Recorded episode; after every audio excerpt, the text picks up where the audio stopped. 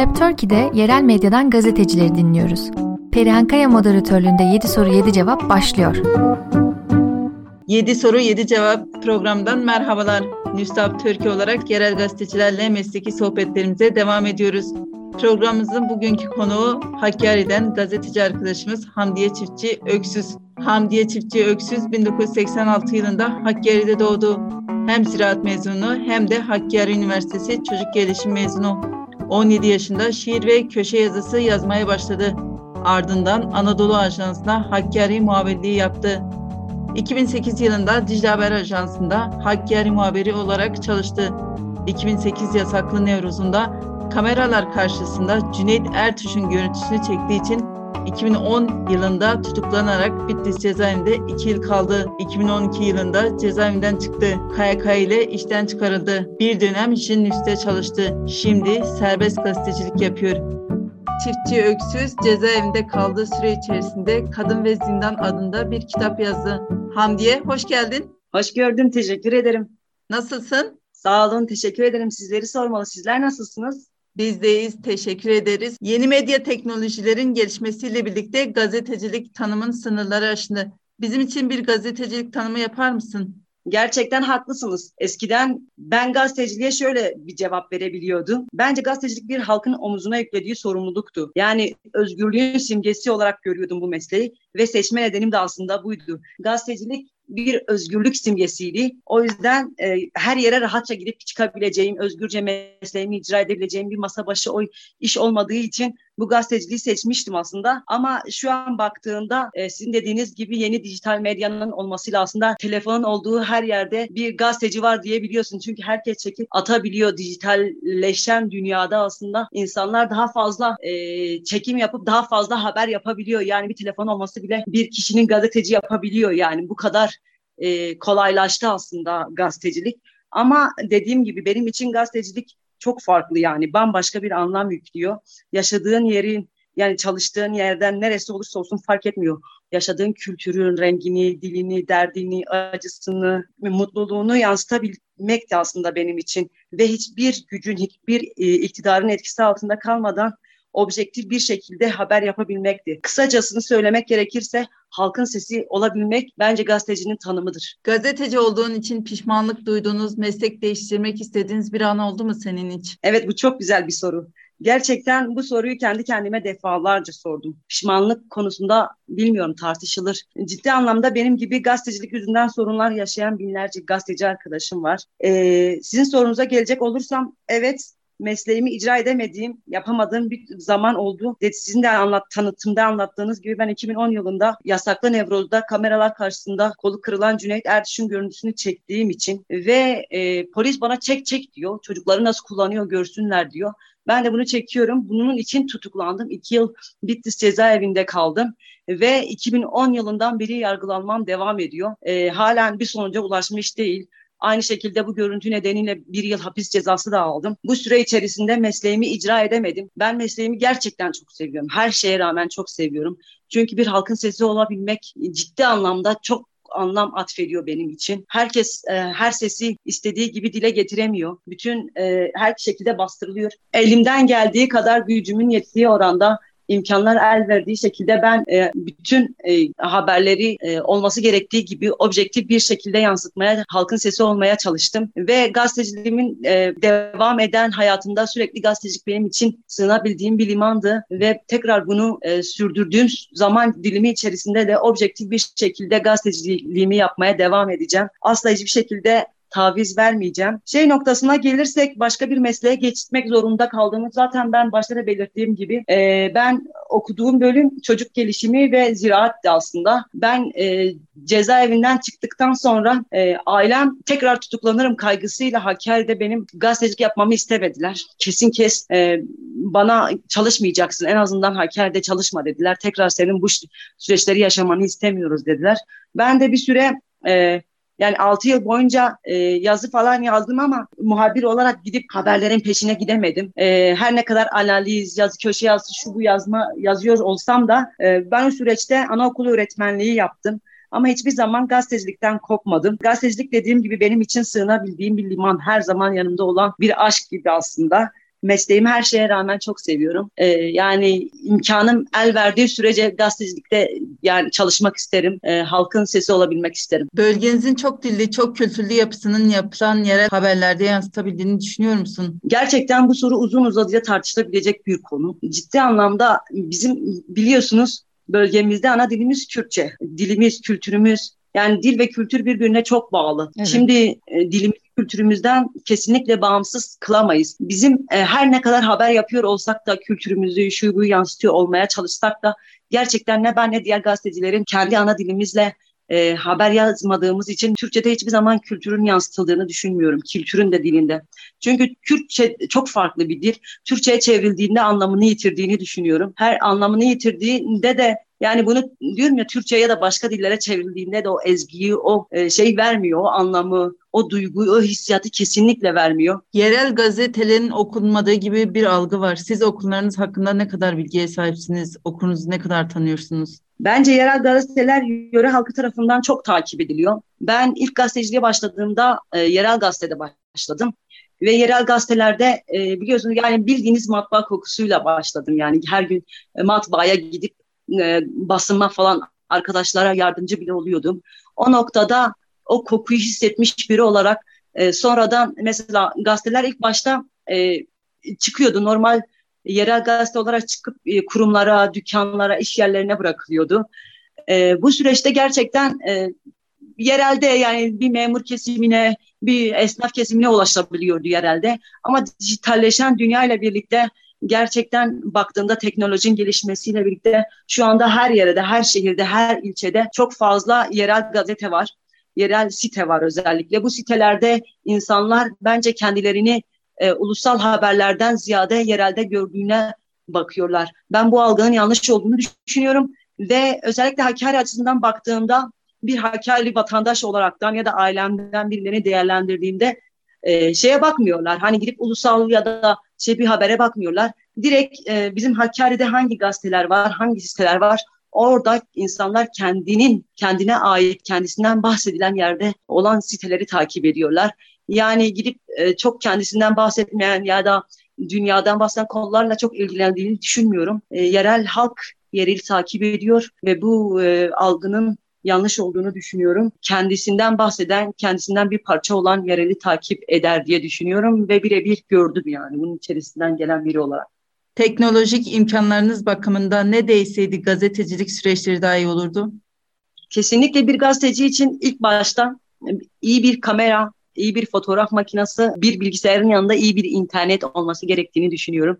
Teknoloji yoksa gerçekten gazetecilik de olmuyor ister istemez. Mesela geçmişten üstadlarımızın e, posta yoluyla e, fotoğrafları ya da haber metinlerini gönderdiği zamanlar oluyordu. Ve bu haftalar sürüyordu, bazen de aylar sürebiliyordu e, yayınlanması. Ama şu an günümüze baktığımızda teknolojinin çok fazla ilerlemesiyle birlikte e, gazeteciliğin de çok fazla ilerlediğini görebiliyoruz. Yani birbirine çok fazla e, etken, birbirini destekleyen E, konular bunlar. Bu nedenden dolayı e, teknolojinin iyi bir teknoloji için dediğim gibi internet, t- bilgisayar, telefon, e, telefon da gerçekten çok etkili çünkü biz telefonlarla artık insanlarla görüşebiliyoruz. Özellikle pandemi süreciyle birlikte birebir görüşmeler olmuyor. Haliyle e, teknolojiden faydalanmamız gerekiyor. Mesela e, çoğu hastaları oluyor.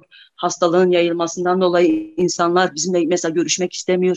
Biz de bu teknolojiyi kullanarak daha fazla yani haberlerimize e, yansıtabiliyoruz. Ancak bunu kullanarak aslında şu anda yaşamsallaştırabiliyoruz. E, haberlerimizi ayakta tutabiliyoruz. Teknoloji olmasaydı hiçbir şey yapamayacaktık. Bu yüzden çok fazla önemli olduğunu düşünüyorum. Ben senin daha önce yaptığın bir haberi de okumuştum. E, oralarda yeterince internet evet, altyapı olmadığı internet. için e, gazetecilerin zorluk yaşadığını da söylemiştin. Biraz bunu açabilir misin? Gerçekten bu bizim için kanayan bir yara. Özellikle şu an elimdeki internetten işte baş, yani onu örnek verirsem. E, şu an Van'da yaşıyorum. E, yani Hakkari Van. E, sürekli gidip geliyorum mesela. Doğuya gittikçe teknolojinin daha da kötüleştiğini görebiliyoruz. Bir İstanbul'da yaşayan kişiyle e, bizim buralarda yaşayan kişinin faydalandığı kadar faydalanamıyoruz. Mesela İstanbul'da çok rahat internet her yerde çekebilirken bizde öyle değil. Bir elektrik kesintisinde bile internet gidip gelmiyor ya da ağ çok güçsüz. Gerçekten bu bölgenin en büyük kanayan yarası. Günlerce haberlerimi yazıp gönderemediğim ol, oluyor yani. Bu konuda e, yeterince e, bir donanımın olmadığını düşünüyorum. Bölgede bu çok çok büyük sorun. Sadece benim açımdan değil, kime sorsanız e, bunu söylerler size. İnternet atıyorum, bağlıyorsunuz. Ee, bir geliyor bir gidiyor, bir geliyor bir gidiyor. Bazen haftalarca gelmiyor. Bir yağmur yağmasıyla gidiyor.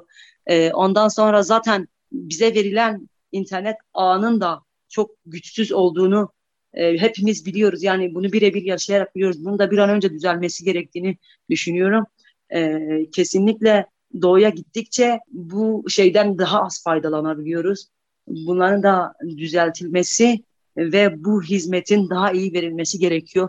Para verme konusunda gerçekten her ay düzenli faturalarımız kesiliyor ama e, şey yapamıyoruz. Yani bundan sağlıklı kesinlikle beslenmemiz. Bir video izlemek istiyorsun, yarısında tık kesiliyor. Bir e, metin indirmek istiyorsun. Yani bunlar kesinlikle biz bu şeyi çok fazla sıkıntı yaşayarak kullanıyoruz. Bizim böyle olmaması gerektiğini düşünüyorum. Yani bizim de e, Batı'da yaşayan herkes gibi aynı kullanım haklarından faydalanmamız gerektiğini düşünüyorum. Yerel ya da bölgesel bir yayında çalışan bir gazetecinin insan hakları, demokrasi gibi açılardan ulusal basında çalışan biri kadar etki yaratabileceğini düşünüyor musun? Kesinlikle evet. Yerel olmazsa zaten gerçekten gerçekler su yüzüne çıkmayacağını düşünüyorum. Halkın içinde olmak bambaşka bir şey. Yani bir koltukta oturmak çok farklı. Hani oradan sadece bak, o bakış açısıyla bakmak, değerlendirmek bambaşka bir şey. Ama e, halkın içerisinde birebir onların yaşadığı sorunu, onların yaşadığı e, sıkıntıyı, mutluluğu bir beraber dile getirebilmek çok çok daha farklı bir anlam katıyor. Bu noktada e, özellikle insan hakları ve demokrasi açısından bu çok çok önemli. Yani bir çocuğa yapılan şiddetten tutun sokak ortasında öldürülen bir kadına kadar bunu biz mesela yereldeki gazeteciler çekmezsek bunu e, ulusaldaki kişi nasıl bilecek ki? Yani yerel kaynaklar e, olmadığı bir yerde ulusal kesinlikle ayağı havada kalır ve e, kesinlikle gerçeği asla yansıtamaz. Bu nedenden dolayı mesela özellikle ben bunu yaşayan biri olarak bir görüntü çektim ve birçok yere yansıdı ve özellikle mesela yine çektiğimiz görüntüler arasında yirmi üç Nisan'da dipçikle başı vurulan bir çocuk vardı e, polis tarafından. Biz bunu çektiğimiz zaman Türkiye'ye mesela o zaman yansımıştı. Görünür oluyor ve, haberiniz. Evet, mesela biz biz çekmesek bu nasıl duyulacak ki? Yani yereldeki ya da Van'da joplarla vurulan, dövülen kadınlar Nevruz sırasında. Biz ya da Taybet İnan mesela Cizre'deki olayda.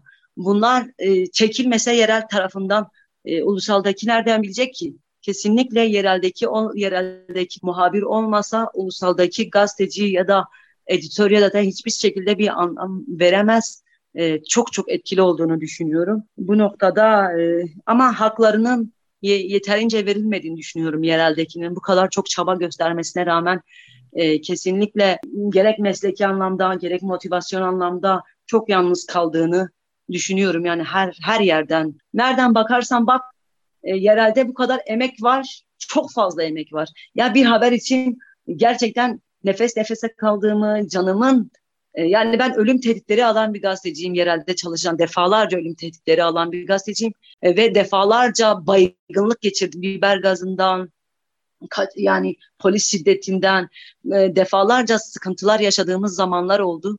Ama buna rağmen gerçekten E, dışarıdaki biri bizim ne yaşadığımızı bilemiyor. Hani kendimize çok da anlatamıyoruz. Yerel çok da önemli değil yani. Normal sıradan geçilip gidiyor. En son ben iki yılımın cezaevinde bir haber yüzünden geçirdim yani. Bu iki koca yıl dile kolay ya. Hiçbir nedeni yokken, hiçbir sebep yokken gazetecilik yüzünden tutuklanmış olmam ve şu an halen benim kız kardeşim benim yüzümden, benim bu dosyam yüzünden ihraç olması gerçekten kabul olmaz. Bir de ben yine bu dosyam yüzünden K H K'yla işten çıkarılmam yine kabul görülür bir şey değil. İşte yerel gazeteciliği aslında küçümseyenler e, ne kadar şu an yaşadığımız durumla birlikte ne kadar, yani bütün yönelimleri bizim üzerimize baktığınızda küçük bir haber diyoruz ama benim hayatımı karartabilecek kadar e, küçük bir haber, öyle diyeyim size. Yani onların gözünde küçük bir haber, bir, bir beş saniyelik bir görüntü oldu bitti. Ama benim bütün hayatım buna bağlandı ve bütün şu anda halen onu yaşam. Ben e, yirmi dört yaşındaydım, şu an otuz beş yaşındayım. Halen bunların e, şeysini yaşıyorum, cerebesini çekiyorum. Kaldı ki ben kendimden geçtim, benim ailem artık bunları yaşamaya başladı. Ailemdekiler tehdit altında. Sırf e, ablası e, gazetecilik yapmış diye e, dosyasında kız kardeşim hemşire ihraç oluyor. E, bu kabul gören bir durum değil, kesinlikle değil. Yani e, nereye sorarsan sor, hiçbir adaleti yok ama kendimizi anlatabilecek bir mecra bile bulamıyoruz. Ben bu durumu yaşayınca bir gazeteci arkadaşı aramıştım, ulusaldan bir gazeteci arkadaşı. Demiştim ki ya bak benim ben bir Cüneyt Ertuş görüntüsünü çektim. Cüneyt Ertuş görüntüsünü çektiğim için kız kardeşim benim yüzümden şu an ihraç olmuş. Gerekçeli karar gelmiş ve gerekçeli kararında bir tek ben varım. Dedim bunun haberini yapabilir misin? Bana söylediği tek cümle ve içimi kanatan tek cümle, Hamdiye kimse ilgilenmez bu durumla. Gerçekten bak bu kadar küçük görülüyoruz aslında. Kimse ilgilenilmeyecek kadar, yani ne nedir diyor ki, kimse ilgilenmez ve kimse bunu yayınlamaya cesaret edemez. Gerçekler gerçekten her zaman sümen altı ediliyor. Gerçekler görülmemeye çalışılıyor ve iktidar, sadece iktidara yakın durulmaya çalışılıyor. Bu ulus, özellikle ulusaldaki gazetecilere söylüyorum. Ee, yani özellikle Kürt gazetecileri, muhalif gazetecileri ne yaşarlarsa yaşasınlar görmezden geliniyor. E, bu da kanayan bir yara değil de nedir? Bu bizim e, kendimizi ifade edemiyoruz ya, böyle bir şey olamaz. Bir sürü gazeteciyi aradım bu durumu yazsınlar diye ama sadece e, independent yazabildi bunu, cesaret edebildi. O da herkesin rengi, sesi olmaya çalıştıklarını iddia ettikleri için bunu yazabildiler. Diğerleri hepsi kulaklarını tıkadılar. Ama bu bir gerçeklik. Benim bir yaptığım bir suç değil. Ben kesinlikle bunun suç olduğunu kabul etmiyorum. Ve, ve halen bunun için yargılanıyorum. Ve benim ailem şu anda bu, bunun yüzünden artık sıkıntılar yaşamaya başladı. Yani bizi geçtiler, çevremizdekilere zarar vermeye başladılar.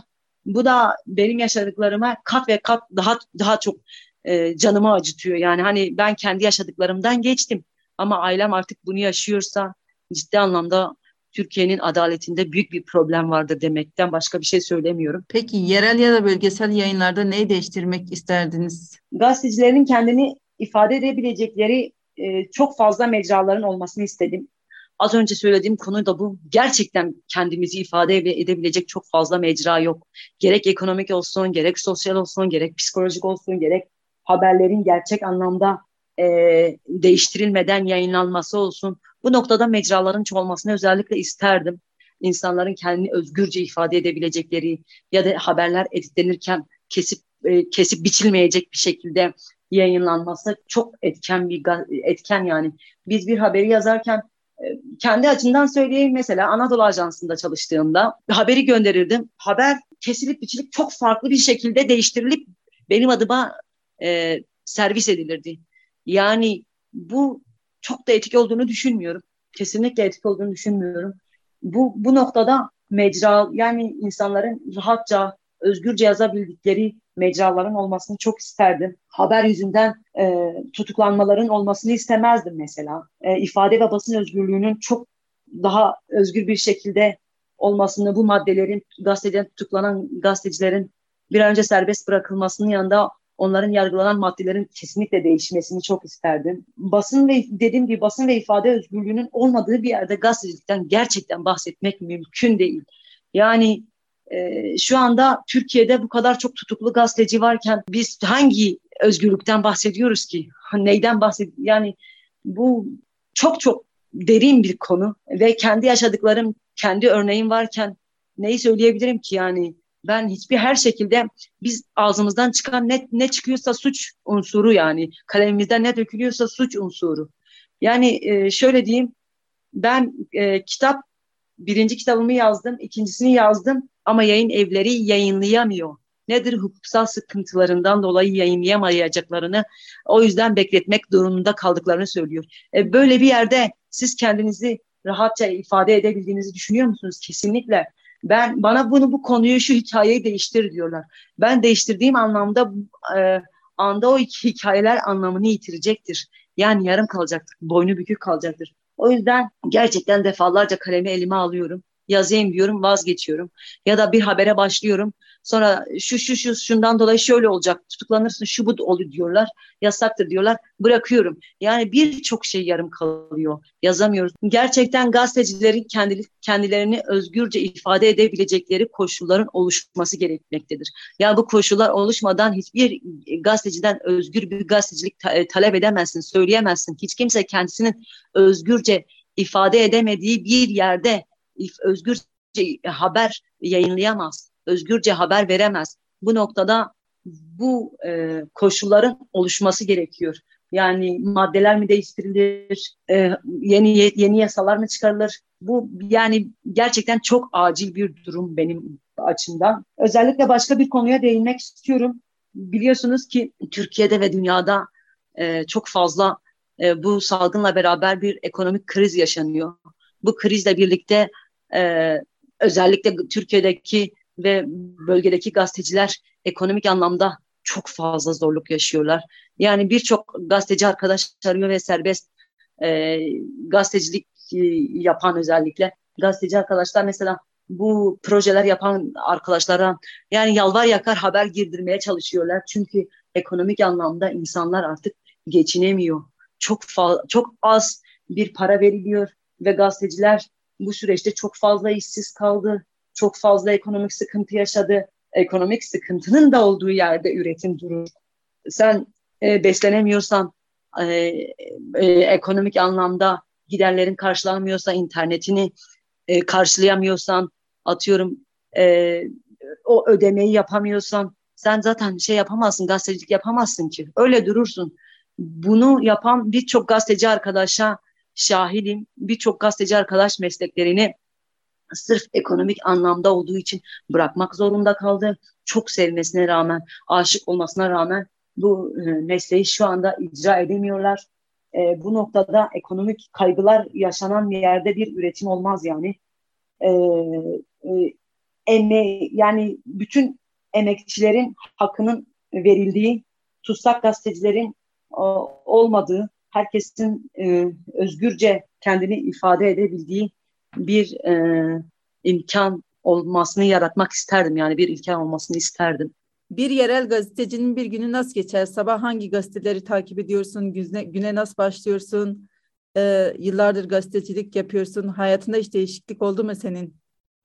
Aslında söylemek gerekirse bu sorunun birçok cevabı var. Pandemiyle beraber değişen bir yaşam şeklim, e, şeklimiz var. Gerçekten pandemi hayatımızı çok farklı değiştirdi. Bir günümüz nasıl geçer sorusu değişkenlik göster gösterebilir bu süreçte. Mesela normal şartlarda sabah kalkıp büroya gidip e, haber yapmak, e, orada çalışmak, haberlere gitmek varken şu anda pandemiyle beraber birçok gazeteci arkadaşım gibi evimi büro haline dönüştürmek durumunda kaldım. Burada bütün işlerimi yapıyorum. Bir görüşmem varsa da Ee, ona göre ayarlayıp ya telefon üstünden görüşme sağlıyorum ya da birebir gidip görüşebiliyoruz bu randevu üzerine. Çünkü pandemiyle birlikte gerçekten artık gidip e, kaliteli bir şekilde yüz yüze görüşemiyoruz. Hem onların sağlık açısından hem kendimizi düşünerekten. Ee, hangi gazetelerimi takip ediyorum sorusuna gelince ilk başta bir yerel gazeteci olarak e, bütün samimiyetimle söyleyeyim. İlk güne başladığımda yerel gazeteleri takip ederim. Memleketimde, Hakkari'de ne olmuş?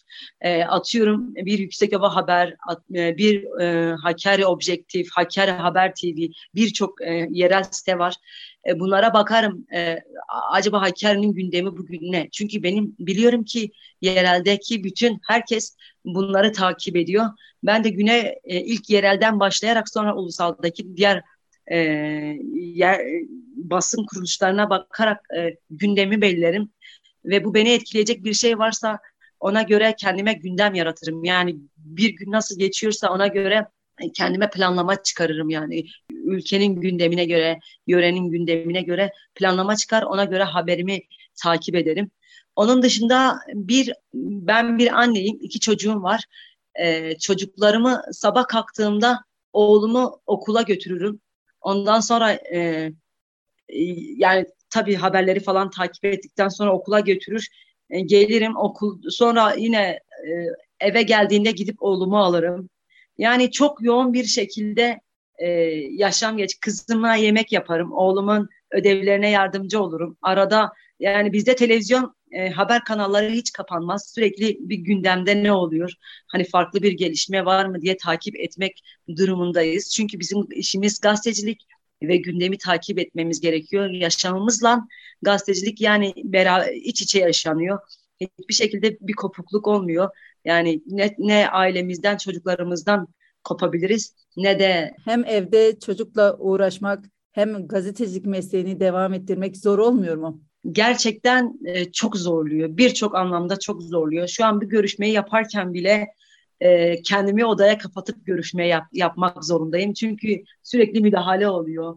Küçük, küçük kızım var, bir buçuk yaşında ve ben e, sürekli benden ilgi istiyor. Evde de olunca...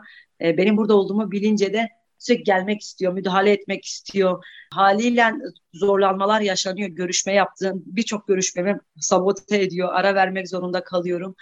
Ee, kesinlikle zor ama çok anlamlı ve güzel. İki sevdiğim şeyden vazgeçmemek. Hem mesleğimi çok seviyorum, yıllarca emek veriyorum. Hem de çocuklar zaten yani bambaşka bir şey. İkisinden de kopmak istemiyorum. Sevdiğim için bana zor gelmiyor. Mücadele ediyorum. Zaten e, beraber büyüyorlar. Hem gazetecilik mesleğimiz olsun hem çocuklarımız beraber büyüyor ve bu yaşam içerisinde e, büyüteceğiz diyebilirim. E, buradan son olarak söylemek istediğim bir şey var. Tabii buyurun. E, gerçekten bu ülkede e, bir hukuksuzluk var. Her anlamda insanlara dokunan, insanların canını acıtan.